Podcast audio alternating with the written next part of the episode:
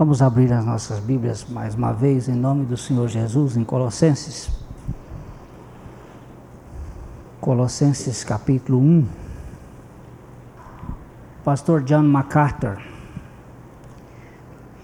ele pregou uma mensagem nos Estados Unidos com o título A Procura de Algo Mais, mostrando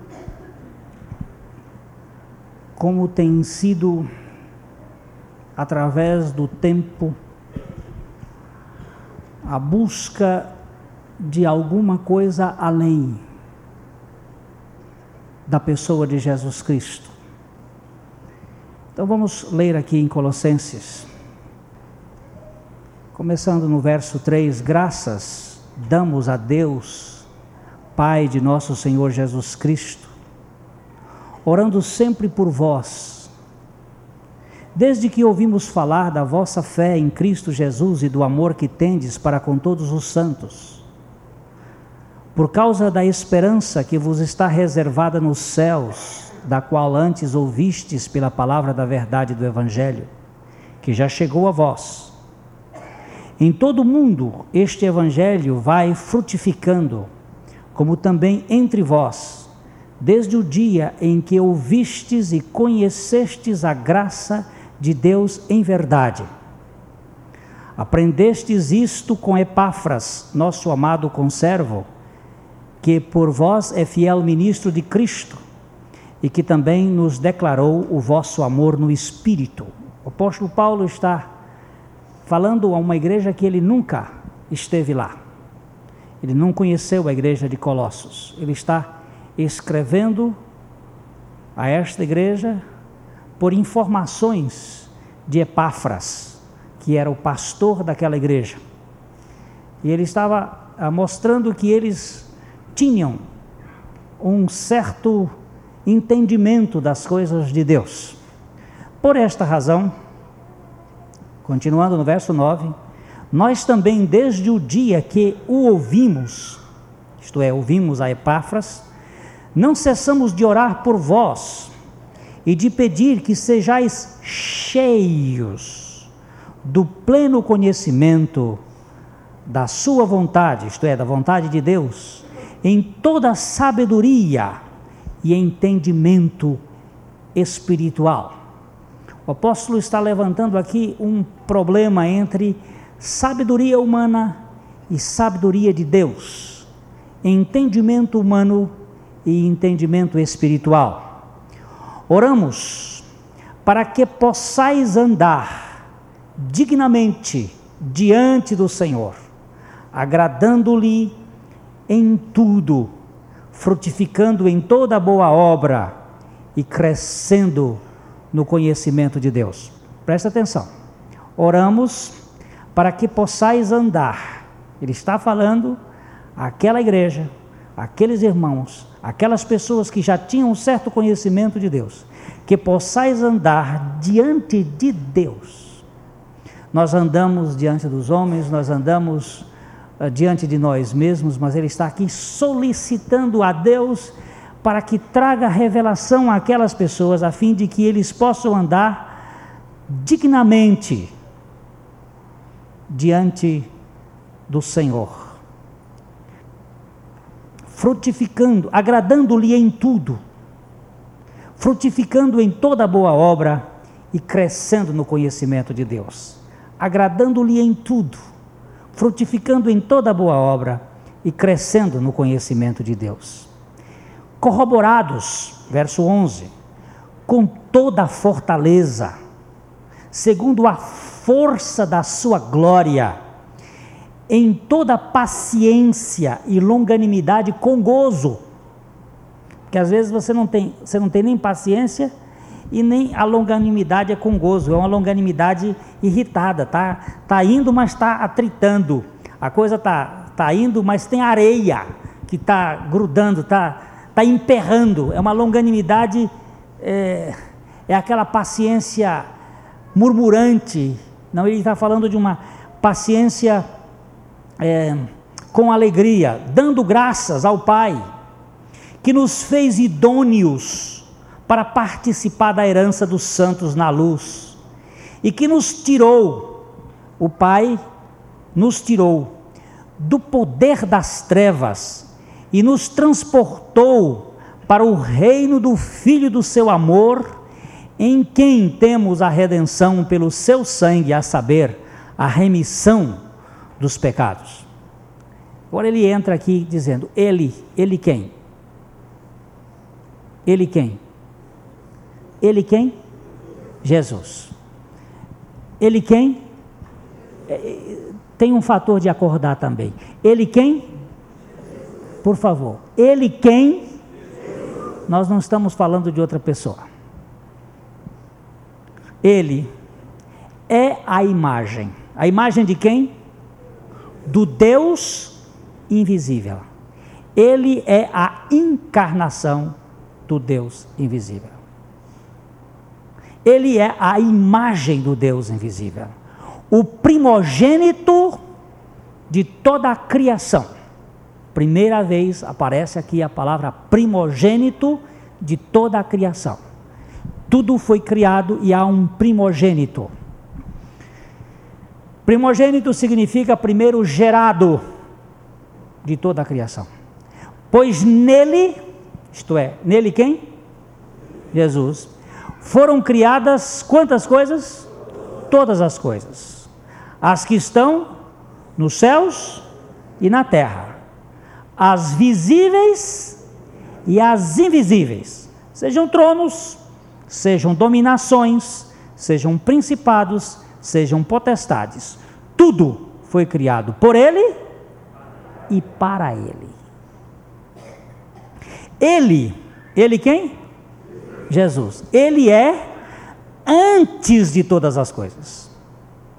E todas as coisas subsistem por Ele. Ele é, Ele quem? Jesus. É o que? O cabeça do corpo. Que corpo? A igreja. É o princípio. Agora você vai ver que ele vai usar outra expressão. O primogênito dentre os mortos, para que em tudo tenha a preeminência. Ele era o primogênito da criação, depois ele entrou na criação para nos tirar do império da, da, do mal, e ele se tornou o primogênito dentre os mortos o primeiro gerado dentre os mortos, isto é, primeiro gerado dentre do pecado, que sai do pecado para formar uma nova raça. E para que ele tenha em tudo a preeminência, tudo volta-se para ele. Pois foi do agrado do Pai que toda a plenitude nele habitasse. Nele quem? Em Jesus. E que havendo por ele feito a paz, ele quem? Jesus. Pelo sangue da sua cruz, por meio dele, dele quem? Pode dizer, não precisa, não vai cansar não, porque nós vamos verificar que esta aqui, aqui é um retrato, é uma fotografia, é uma radiografia, é uma radioscopia tem mais alguma coisa para dizer? É uma expressão da vida de Jesus Cristo. Esta carta está apontando para o mais excelente e sublime dos seres, Jesus, o meu e o seu Salvador, que não teve medo de entrar no império das trevas e ser poluído pelo pecado, mas veio para nos dar uma libertação tremenda a fim de que nós vivamos para o seu inteiro agrado, como nos disse o texto. Então, diz aqui, e que havendo por, por ele feito a paz, pelo sangue da sua cruz, por meio dele reconciliar-se consigo mesmo todas as coisas, isto é, com Deus, todas as coisas, tanto as que estão na terra como as que estão no céu a vós também, a vós também, que noutro tempo eres estrangeiros ou estranhos e inimigos no entendimento pelas vossas obras malignas. Agora, contudo, vos reconciliou no corpo da sua carne. Carne de quem? De Jesus. Pela morte, para perante ele vos apresentar de três aspectos. Como é que é? Santos, inculpáveis e irrepreensíveis. Perante ele vos apresentar santos, separados, inculpáveis, sem culpas, irrepreensíveis, sem repreensão. Esta é a obra de Cristo, feita segundo está escrito na palavra de Deus. E agora, verso 22 outra vez. Vos reconciliou no corpo da sua carne pela morte. Quando Jesus morreu. A palavra no inglês reconciliou é uma palavra muito boa. Porque essa palavra ela é formada de et one e ment. Ment é o prefixo do substantivo. Et é para, one é um. Et one para um. Para dentro de um, reconciliar e colocar dois dentro de um. Atonement é a colocação de duas pessoas numa só. Quer dizer, ele, para nos reconciliar com Deus, ele se fez carne, Deus se fez carne, pegou a nossa natureza colocou numa só. Para que nele nós tivéssemos né, a reconciliação no corpo da sua carne pela morte, morte de Jesus, para perante ele vos apresentar santos, inculpáveis e irrepreensíveis, se é, agora vem uma condicional aqui, se é que permaneceis fundados e firmes na fé, não vos deixando afastar da esperança do evangelho que ouviste. O que é evangelho? Morte e ressurreição de Cristo e, consequentemente, nossa morte e ressurreição com Cristo para que nós, mortos e ressuscitados por meio de Cristo, tivéssemos a vida dele. Evangelho, está aqui declarado, que ouvistes, o qual foi pregado a toda criatura que há debaixo do céu, e da qual eu, Paulo, fui feito ministro. Verso 24: Agora, agora, advérbio de tempo, depois de feito tudo isto, me regozijo no que padeço por vós. Na minha carne cumpro o resto das aflições de Cristo pelo seu corpo, que é a igreja. Eu fui feito seu ministro segundo a dispensação de Deus. É Deus quem faz ministros segundo a sua graça que me foi concedido para convosco, para cumprir a palavra de Deus. O mistério que esteve oculto, o mistério que esteve oculto, durante séculos e gerações, e que agora foi manifesto aos seus santos, a eles Deus quis fazer conhecer quais são as riquezas da glória desse mistério entre os gentios, que é, qual é o mistério? Cristo em vós, a esperança da glória. Vocês se lembram que a Bíblia diz que todos pecaram e destituídos estão da glória de Deus. E agora em Cristo, esse mistério que ficou oculto vem para restabelecer a glória de Deus neste homem. Porque o homem no pecado vive para si.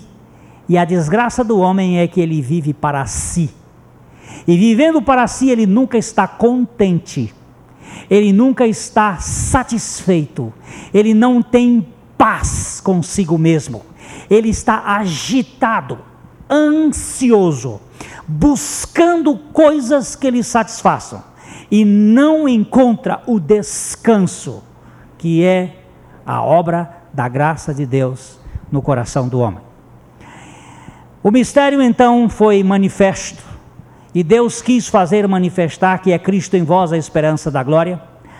A Ele anunciamos, admoestando a todo homem e ensinando a todo homem em toda sabedoria, para que apresentemos todo homem perfeito aonde? Para isso também trabalho, combatendo segundo a sua eficácia, que opera em mim poderosamente. Vamos continuar a leitura até o fim. Pode chegar lá, não, ninguém vai ficar. Quero que saibais quão grande combate tenho por vós. E pelos que estão em Laodiceia, cidade também que Paulo não visitou. E por quantos não me viram em pessoa, ele não tinha conhecimento destas pessoas, mas estava combatendo o combate espiritual que é grande, da pregação e da intercessão. Combato para que os seus corações sejam consolados e estejam unidos em amor, enriquecidos da plenitude da inteligência para o conhecimento do mistério de Deus. Mistério de Deus que é Cristo, em quem estão ocultos todos os tesouros da sabedoria e da ciência. Digo isto para que ninguém vos engane com palavras persuasivas. E aqui nós vamos começar. Todo este pano de fundo é para começar aqui. Digo isto para que ninguém vos engane com palavras persuasivas. Ele está falando de uma pessoa que é o tudo. O tudo de Deus para o tudo do homem. Onde nós vamos encontrar o tudo para a nossa plena vida em Cristo. Pois, ainda que esteja ausente quanto ao corpo, Paulo está dizendo, contudo em espírito estou convosco, regozijando-me e vendo a vossa ordem e a firmeza da vossa fé em quem? Em Cristo. Mas acontece quando alguém está firmando-se em Cristo, os inimigos de Cristo começam a penetrar para colocar um pouquinho mais de coisa além do que seja Cristo. E nós vamos verificar que são quatro, e somente quatro, as influências que querem tirar Cristo da centralidade do tudo que nós precisamos ter. Continuando aqui, portanto, assim como recebestes a Cristo, Jesus, o Senhor, assim andai em quem? Nele, é Cristo. Eu estou numa fase da minha vida que cada dia mais eu peço a Deus que me revele a pessoa de Jesus Cristo. Eu não quero conhecer mais nada. Eu quero conhecer esse tesouro de Deus, porque nele estão ocultos todos os tesouros da sabedoria e da ciência. Eu quero conhecer Cristo.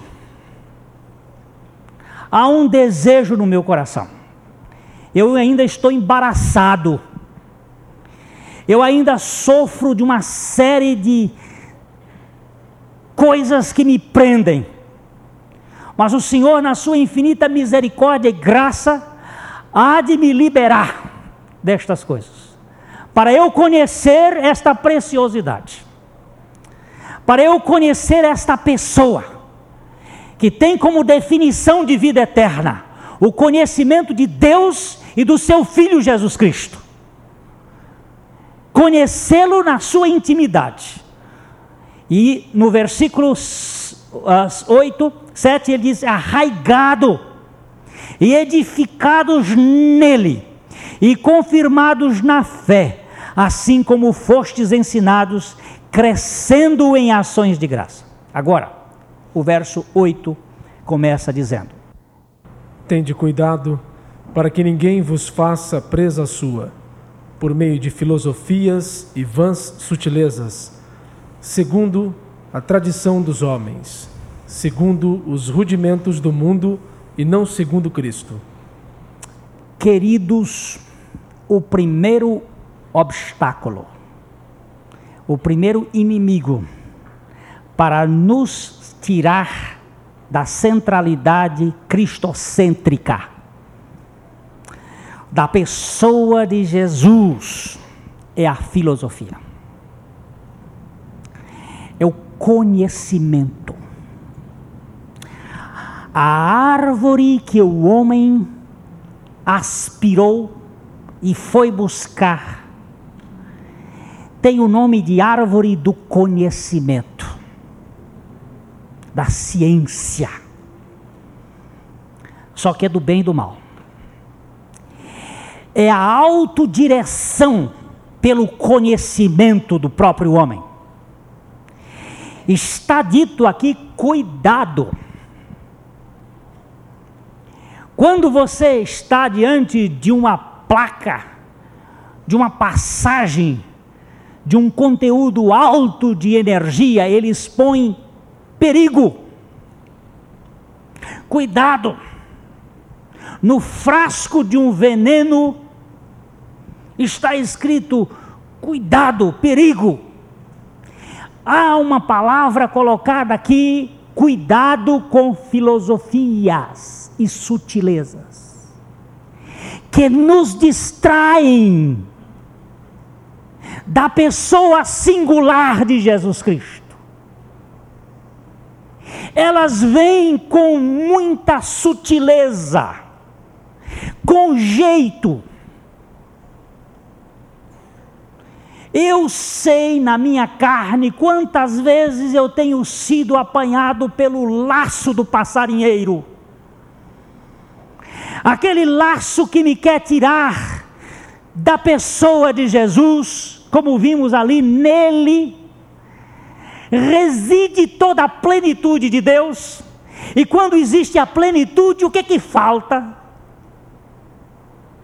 E eu estou procurando em filosofias metafísicas, na gnosiologia, na teoria do conhecimento, na epistemologia. Depois vocês procurem isso no dicionário para querer saber o que, que é que está por trás desta vã maneira de pensar. Você sabe a definição de metafísica ou filosofia dada por um mestre? Ele diz o seguinte: a metafísica é o lugar que você indo para frente ou para trás, você está no mesmo lugar. E dito por outro, é um lugar, é um, um, um cego, num quarto escuro, procurando um gato preto que ali não está. Então é uma coisa assim um tanto um tanto etérea, mas que enche o homem de vazio. Aquela sensação de que ele sabe e chega no final da vida, Pedro Nava dizendo que não passa de um carro com faróis para trás. Ou seja, não tem perspectiva. Mas ela vem. Ela vem inchando. Precisamos conhecer um pouco mais. O que? O que que eu preciso conhecer? o mecanismo transcendental do, da união hipostática. O que, que significa isso? Isso é a mesma coisa que dizer nada. É isto que as pessoas procuram na sua grandiosidade explicar. Quando eu estava fazendo o curso de filosofia, eu fui chamado a fazer uma a dissecação do livro A Crítica da Razão Pura de Kant. Quando eu cheguei num ponto do segundo capítulo, eu cheguei para o professor e disse: Mestre, dá-me o privilégio de ser são, concede-me a graça de não me infectar com esta coisa que eu não consigo penetrar. Porque diz, diz, diz, e depois de dizer tudo, é como disse uma grande filósofa lá, em, lá no Rio de Janeiro, nossa amiga, ele peneira a fumaça. O que é peneirar fumaça? Experimente um dia, não tiver fogo, você apanhar uma peneira e começar a peneirar fumaça. E ver o que sobra. O que que sobra desta coisa que incha as pessoas e se põe naquela posição de sábios? Parece que Sócrates foi o mais lúcido dos filósofos, porque ele disse: a única coisa que eu sei é que eu nada sei. E já sabia muito. Nós nos enchemos em conhecimento, precisamos conhecer o mecanismo psicológico dos movimentos internos. Eu fico achando muito interessante que se conhece tanto e se resolve tão pouco. Quando eu li Dr. Noram Moore dizendo que a penitenciária de Sing Sing, lá nos Estados Unidos, tinha PhD, PhD, doutor em filosofia, suficientes para formar uma universidade de 30 mil alunos, corpo docente, de gente que matou a mulher por ciúme com PhD. Gente que atirava em carro de japonês. O carro Toyota passando na rua e o americano com PhD deu um tiro no carro do, do, japonês porque não podia admitir que o japonês ganhasse na tecnologia do americano. Concurso de PhD. Eu fiquei, é verdade.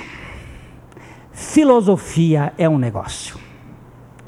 Num país que se publica por ano, por ano, livros e revistas, um exemplar só de cada um, formaria 1.200 pilhas, 1.200 pilhas do tamanho do Empire State Building. O Empire State tem mais de 300 metros de altura.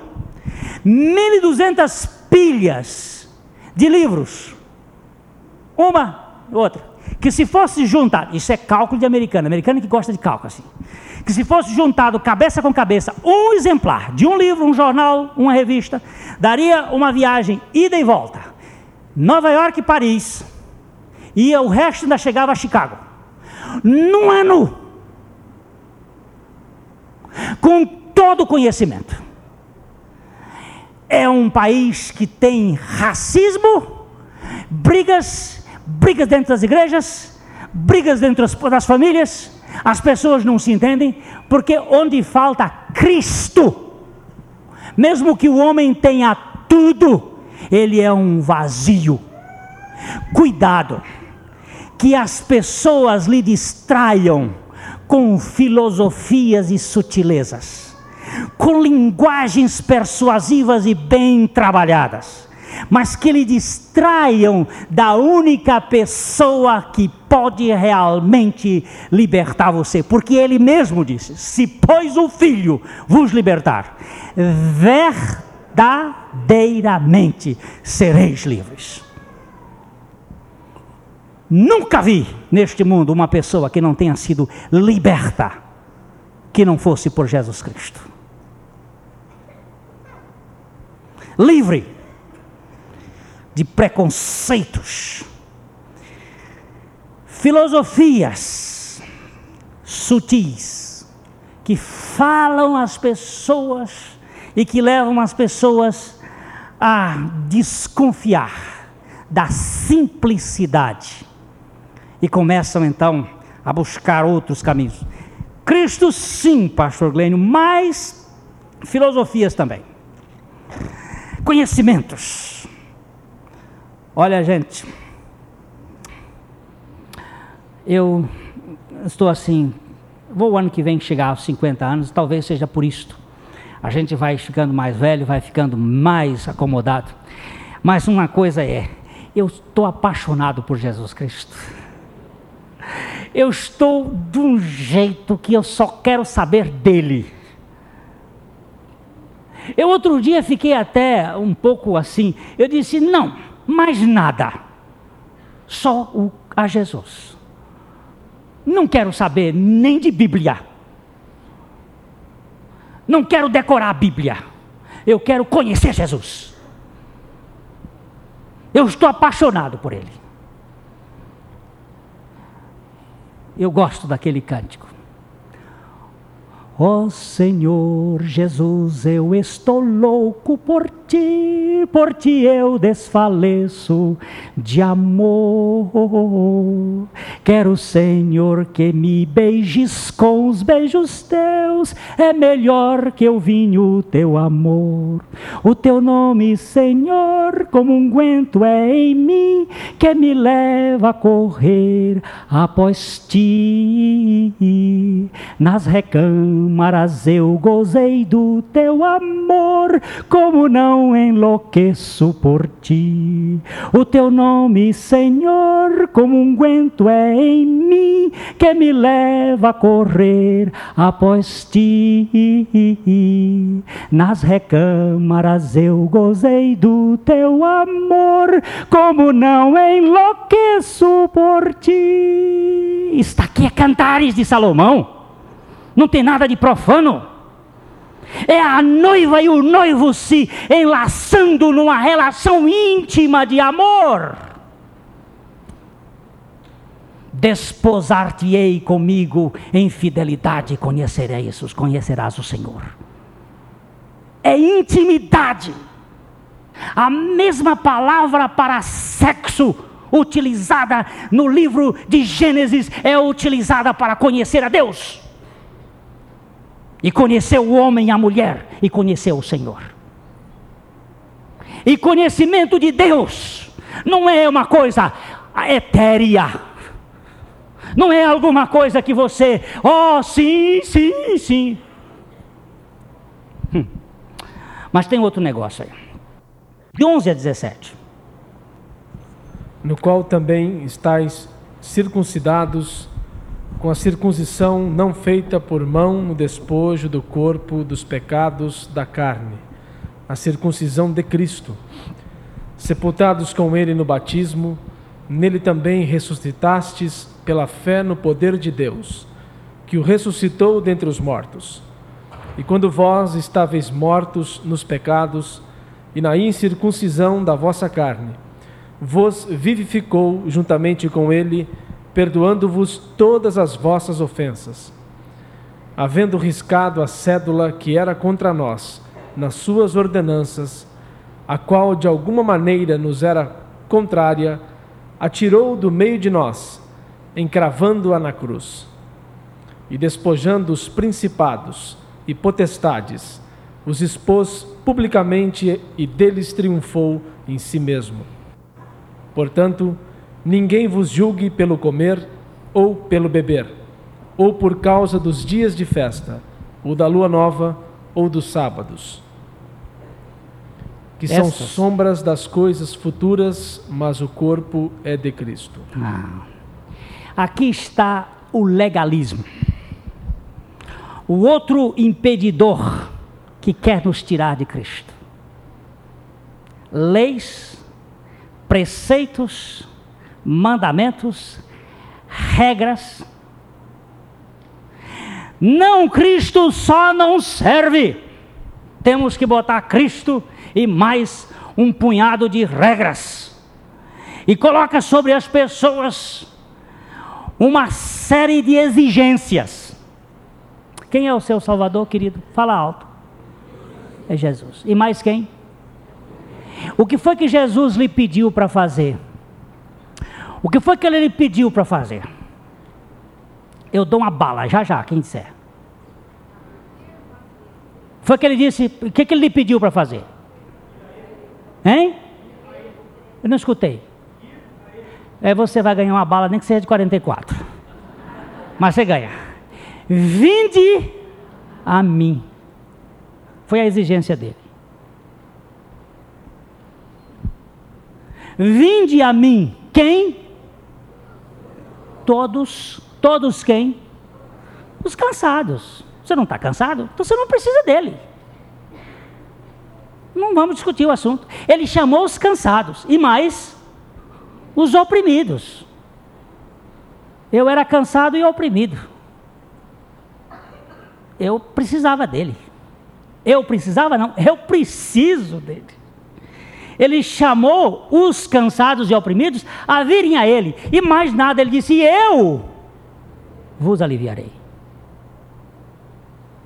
Tomai sobre vós a minha canga, o meu jugo, e aprendei de mim.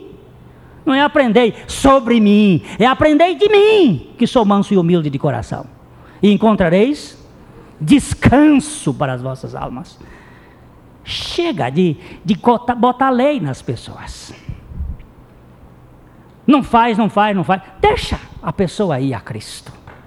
Ele é meu Salvador, Ele é meu psicoterapeuta. Ele é meu mestre, Ele é o meu Senhor, Ele é o meu médico.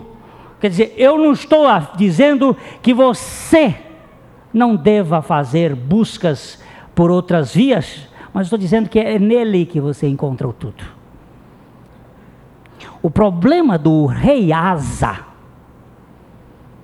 problema do rei Asa foi só um. Segunda Crônicas 16, verso 12. E no ano 39 do seu reinado, Asa caiu doente de seus pés. A sua doença era em extremo grave. Contudo, na sua enfermidade, não buscou ao Senhor, mas antes confiou nos médicos. Presta atenção nessa expressão aí. Não tem nada a ver contra médico, tem contra confiança. É a mesma expressão que Deus diz que é mais fácil passar um camelo no fundo de uma agulha do que um rico que confia na riqueza entrar no reino de Deus. E agulha aqui para mim é agulha e é daquela do fundo fino. Pode dizer a interpretação de ser aquela portinha pequenininha, também serve, do mesmo jeito. Mas eu ainda fico mais. É aquela agulhinha mesmo que você tem que botar o óculos melhor para poder enfiar. É, passa um camelo ali no fundo daquela agulha, mas não passa quem confia na riqueza. E não passa quem confia em médico. Não é, não é buscar um médico, não é ter médico, é confiar em médico. É confiar em homem, é confiar em pastor. Eu já deixei de orar por gente que chegava e dizia assim: Pastor, eu vim aqui porque eu, eu confio na sua oração. Depois então cai fora. Mesmo sabendo que a oração do justo pode muito nos seus efeitos, ele está confiando no pastor, não em Deus. Enquanto você não olhar para este lado aqui, eu não vou orar com você. Vamos primeiro aqui, ó. Vamos olhar aqui a palavra. Confiar em homem é uma maldição. E colocar regra na vida de pessoas é outra maldição. Nós temos que confiar num Deus que pode fazer as coisas. Não tem que botar regrinha, princípio. Não faz isso. Mas dá um jeito. Não tem nada. Vai ao Salvador. Eu tinha uma mania de botar regra até para ensinar casal a viver. Abre, olha, a gente tem que ser liano, cavalheiro, abre a porta e não sei o quê, e puxa a cadeira. Você não quer puxar a cadeira? Dá o coice, mas vai ao Salvador, ele cura. Porque você bota uma regra em cima de um, de um troço aí que não funciona. É botar verniz em, casa, em madeira que não foi, não foi polida. Fica grosso. Aí você passa a mão e entra a farpa. Agora, legalismo mata. Versos 18 a 19. Ninguém vos domine a seu bel prazer, com pretexto de humildade e culto dos anjos, envolvendo-se em coisas que não viu, estando debalde inchado na sua carnal compreensão. O Senhor me disse: Deus falou comigo. O Senhor falou e me deu uma revelação. Incha. E sabe que as pessoas gostam disso. Tinha um, um, um, certo elemento aqui na nossa igreja que costumava falar assim, porque esta é uma revelação especial que Deus me falou. Aí todo mundo ficava, olha, se Deus está falando ali, espera aí, vamos escutar. E aí entrava na sua mente carnal a dizer uma porção de bobagens. Viu umas visões, uns misticismos, uns negócios esotéricos. Meu amado, Jesus Cristo foi a pessoa mais normal que, a, que viveu aqui na face da terra. Era tão normal que até para a traição dele tiveram que buscar um, um para dar um beijo nele, que não sabiam quem é o homem aí, diferente de ninguém, não era. Não tinha nada de esotérico, não botava turbante na cabeça, não ficava com, com esse misticismo. Oh, você vai me consultar porque eu tenho os oráculos especiais e eu estou falando agora. E o que, que é isso? Vai com esse misticismo plantar batata. Fica enganando as pessoas com essas coisas. É chão, chão, terra, terra. Mas o, o ser humano gosta desse negócio. Deixa. Quando aquela cigana, há um tempo atrás, quis ler minha mão, eu digo, eu leio. Se você deixar eu ler a minha, a sua, eu leio a minha. Mas você não sabe ler, quem foi que disse que eu não sei? Você não sabe? Mas eu, eu recebi, eu digo, você recebeu, eu também recebi, não tem conversa. Você lê a minha mão, eu leio a sua, agora dinheiro não. E ela, por curiosidade, ela queria saber o que, que era. E deixa, eu digo, ah, pode ler. Eu digo, eu, você lê a primeira minha, depois eu leio a sua. Vamos lá. Baixei ali na frente do Banco do Brasil e. Tá aqui. Deixa pra lá. Entreguei a mão, nem não olhava para trás para ninguém me ver ali. Vamos lá. E a, a cigana chegou e começou a dizer uma porção de besteira. E que eu era, e que ia ser, e que não tinha, e bebê, Quando ela terminou, agora você me dá aqui a sua mão, me dá aqui. Quando ela me entregou a mão, eu disse, segurei bem firme que eu sabia que ela ia querer puxar. Segurei firme a mão e disse, agora eu quero dizer o seguinte, você sabe o que significa esse M aqui? Esse M aqui significa maldita. Maldito é todo aquele que confia no homem. Você é uma maldita, mentirosa, filha do diabo. Não adianta, pode xingar em qualquer língua, na, sua e na minha, que não vale nada. Eu já estou crucificado. E aí nós fomos ali, e ela braba. Eu disse, mas você sabe, sabe o que significa isso mais? É que Deus em Cristo trouxe uma morte para você, para a sua natureza perversa. Você não vai entrar no reino de Deus se não nascer de novo. Essa cigana ficou brava. Mas sabe ler, eu também sei. Mas eu leio a mão segundo a palavra de Deus que diz que não tem nenhum que presta. Nenhum sequer. Mas Deus em Cristo enviou, Deus enviou Jesus Cristo para nos libertar do misticismo. Para que nós não fiquemos aí atrelado a dias de festa, a lua nova, a visões infatuadas, a essas coisas. Oh, profecia do Senhor. Foi? Ele disse: Você nem entrou minha, no meu concílio, nem esteve comigo e está falando uma porção de bobagem. Você está falando do sonho da sua mente. Tem nada a ver com a obra de Deus. Misticismo. Nós temos aqui agora o outro aspecto, nos versos 20 a 23. Se, pois, estáis mortos com Cristo quanto aos rudimentos do mundo, por que vos carregam ainda de ordenanças? Como se vivesseis no mundo, tais como: não toques, não proves, não manuseis, as quais coisas todas perecem pelo uso, segundo os preceitos e doutrinas dos homens, as quais têm, na verdade, alguma aparência de sabedoria, em devoção voluntária, humildade e em disciplina do corpo, mas são de valor algum, senão para a satisfação da carne. É o ascetismo, é o, a automortificação é o autocontrole, esta força energética moderna que eu tenho que me subjugar.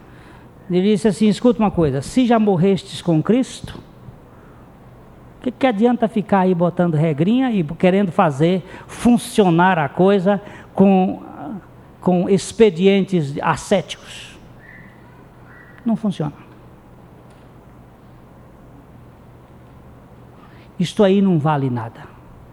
Isso não tem significado algum. Se estamos em Cristo, temos o tudo de Cristo. Vamos voltar ao verso, capítulo 1, verso 17 e 18 de Colossenses. E ele é antes de todas as coisas, e todas as coisas subsistem por ele.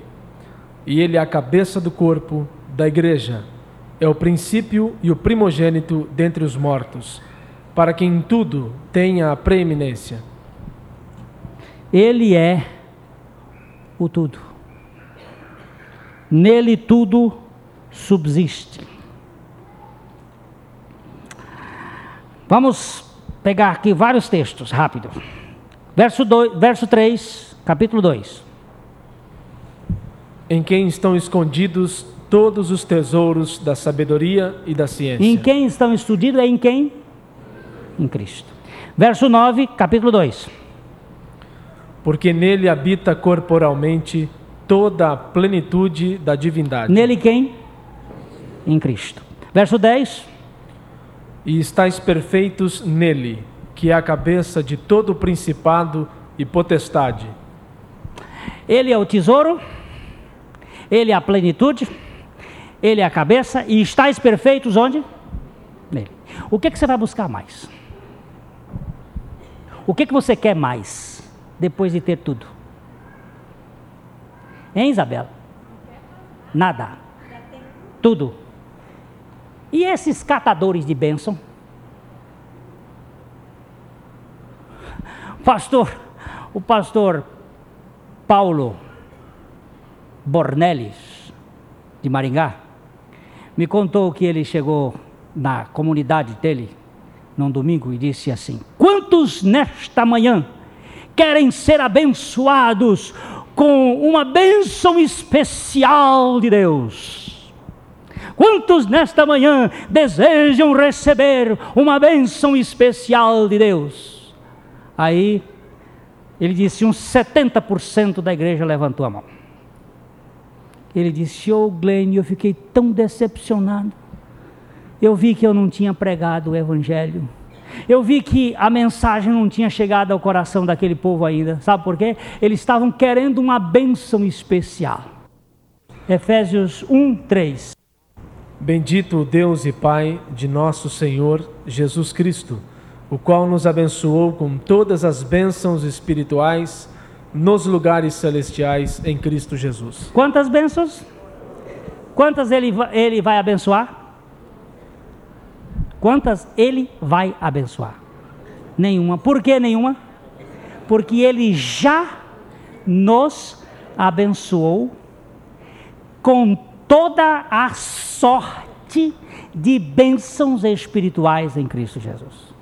Você quer bênção espiritual? É só ir a Ele, é nele. Nele estão todas. E vamos terminar com Romanos capítulo 8. Vamos terminar. Vamos começar com o verso 33.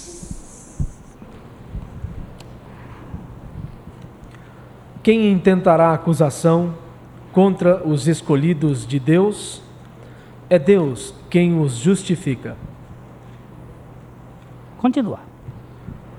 Quem é que condena? Pois é Cristo quem morreu, ou antes, quem ressuscitou dentre os mortos o qual está à direita de Deus e também intercede por nós. Por favor, quem intentará acusação contra os eleitos de Deus? Pois é Deus quem os justifica. Quem condenará?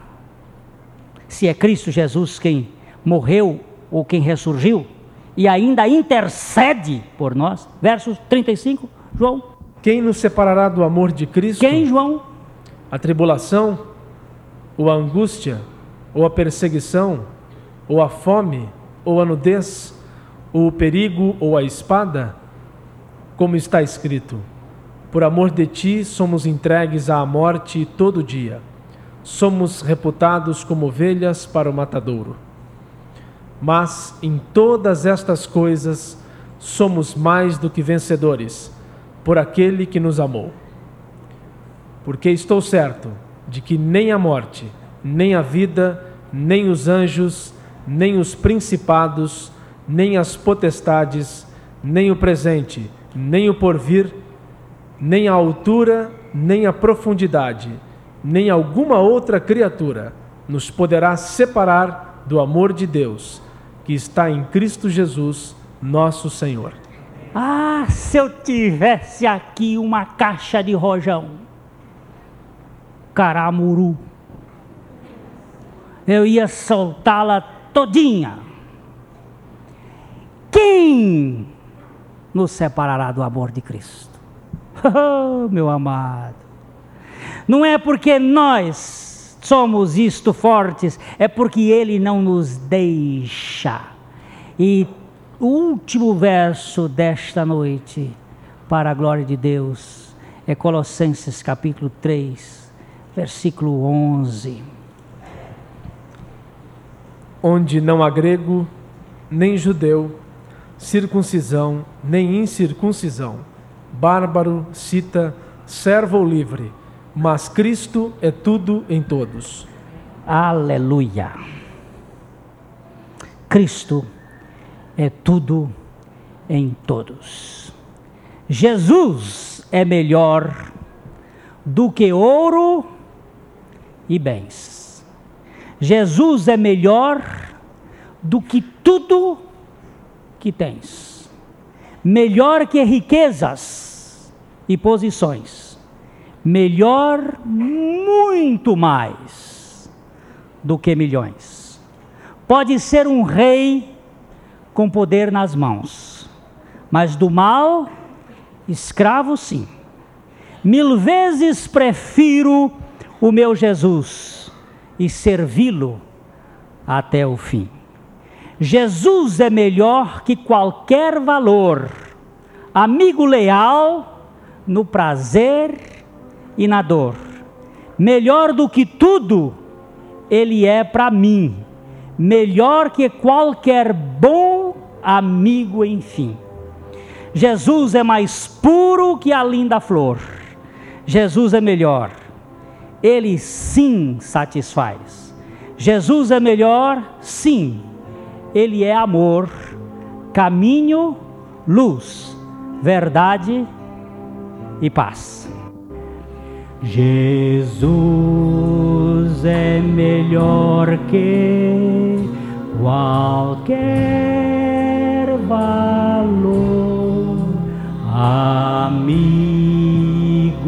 leal no prazer e na dor melhor do que tudo, para mim. Melhor que qualquer bom amigo, enfim, pode ser um rei com poder nas mãos, mas do mal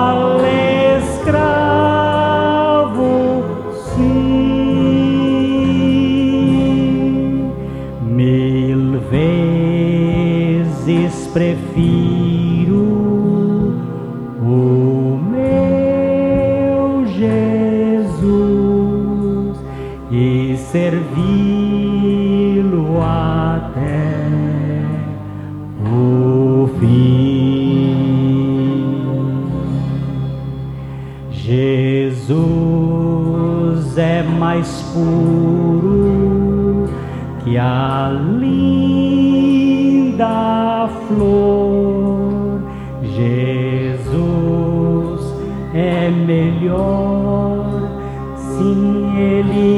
satisfaz. Jesus é melhor sim,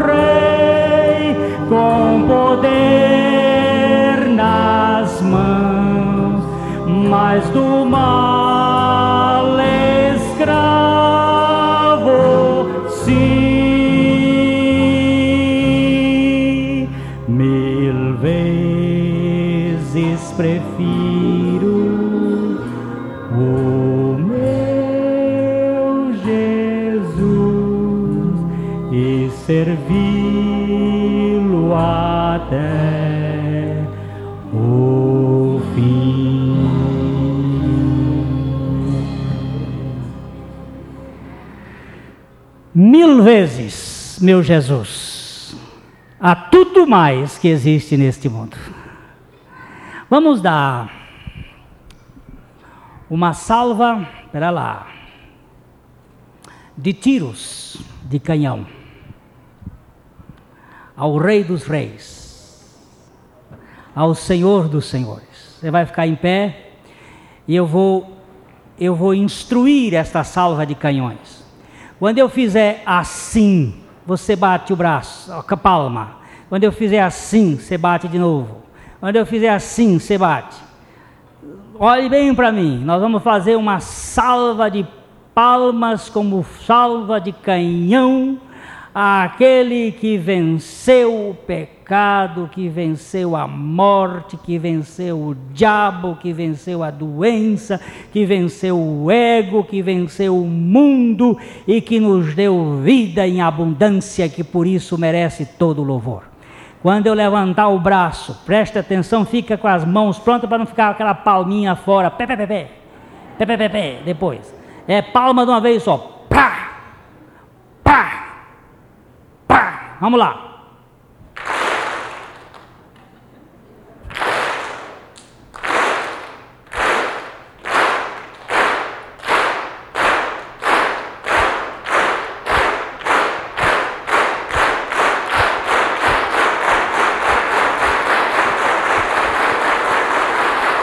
Aleluia!